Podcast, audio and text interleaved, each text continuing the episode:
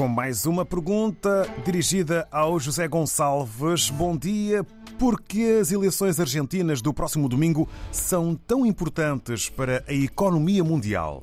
São importantes para o mundo em geral porque a Argentina é um dos celeiros mundiais.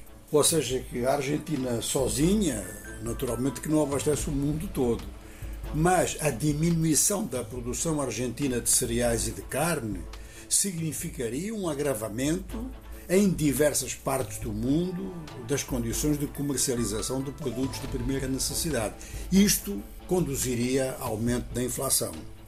É claro que outros países, eh, como a Argentina, desempenham um papel desse tipo e qualquer movimentação nesses países reflete-se precisamente no barómetro da inflação. É o caso da Ucrânia. A Ucrânia tem inclusive diversos setores em que a sua produção é inferior à da Argentina e do Brasil, mas qualquer quantidade eh, acima de uma certa tonelagem, ela pesa muito. Por exemplo, a produção da Ucrânia pesa, conforme sabemos, no consumo africano. Há redes que se estabelecem em direção a determinados países ou entre determinados países que a sua interrupção cria problemas porque a substituição nem sempre é automática. Portanto, a Argentina tem clientes importantes em todos os continentes. E se estas eleições derem lugar a uma situação de instabilidade que afeta a produção, naturalmente que esses fluxos vão ser afetados.